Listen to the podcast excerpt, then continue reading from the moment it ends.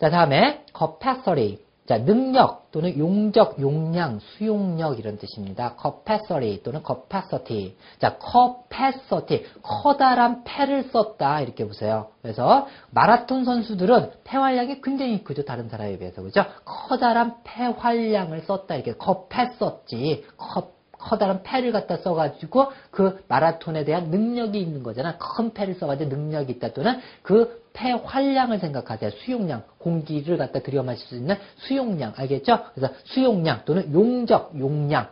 자, 됐죠? 용적, 용량, 수용력, 그 다음에 능력. 다 중요한 뜻들입니다. 같이 해볼까요? capacity.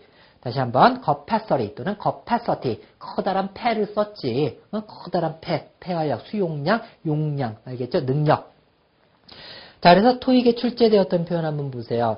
storage capacity, 저장 용량이란 뜻입니다. 그래서 storage 할 때 저장, store 하면은 가게라는 뜻도 있지만은 저장하다라는 뜻이 있습니다. store. 알겠죠? 그래서 가게에다가 물건을 갖다 다 저장해 둔다. 이렇게 생각하면 되겠죠? storage capacity 하면은 이런 저장 용량이 되겠죠. 그죠? 저장 용량. 그 다음에 be filled to capacity. 자, be filled 하면은 뭐예요? 채워지다 수동태죠, 일단. 그 다음에 to가 해서 전치사로서 어디 어디까지 도달점을 뜻한, 아, 뜻합니다. to라는 것이. 알겠죠? 어디 어디까지. 그래서 capacity 해가지고 그 수용량, 수용량까지 다 채워졌다. 수용량이 꽉 찼다는 얘기죠. 만 원이다. 그래서 꽉 차다. 초만 원이다. 이런 뜻이 된 거예요. 그래서 이런 걸 수거처럼 이렇게 암기하기보다도 이해를 한 다음에 여러분들이 생각하면 암기가 훨씬 더 쉬워지죠. 그래서 be filled capacity 꽉 차다.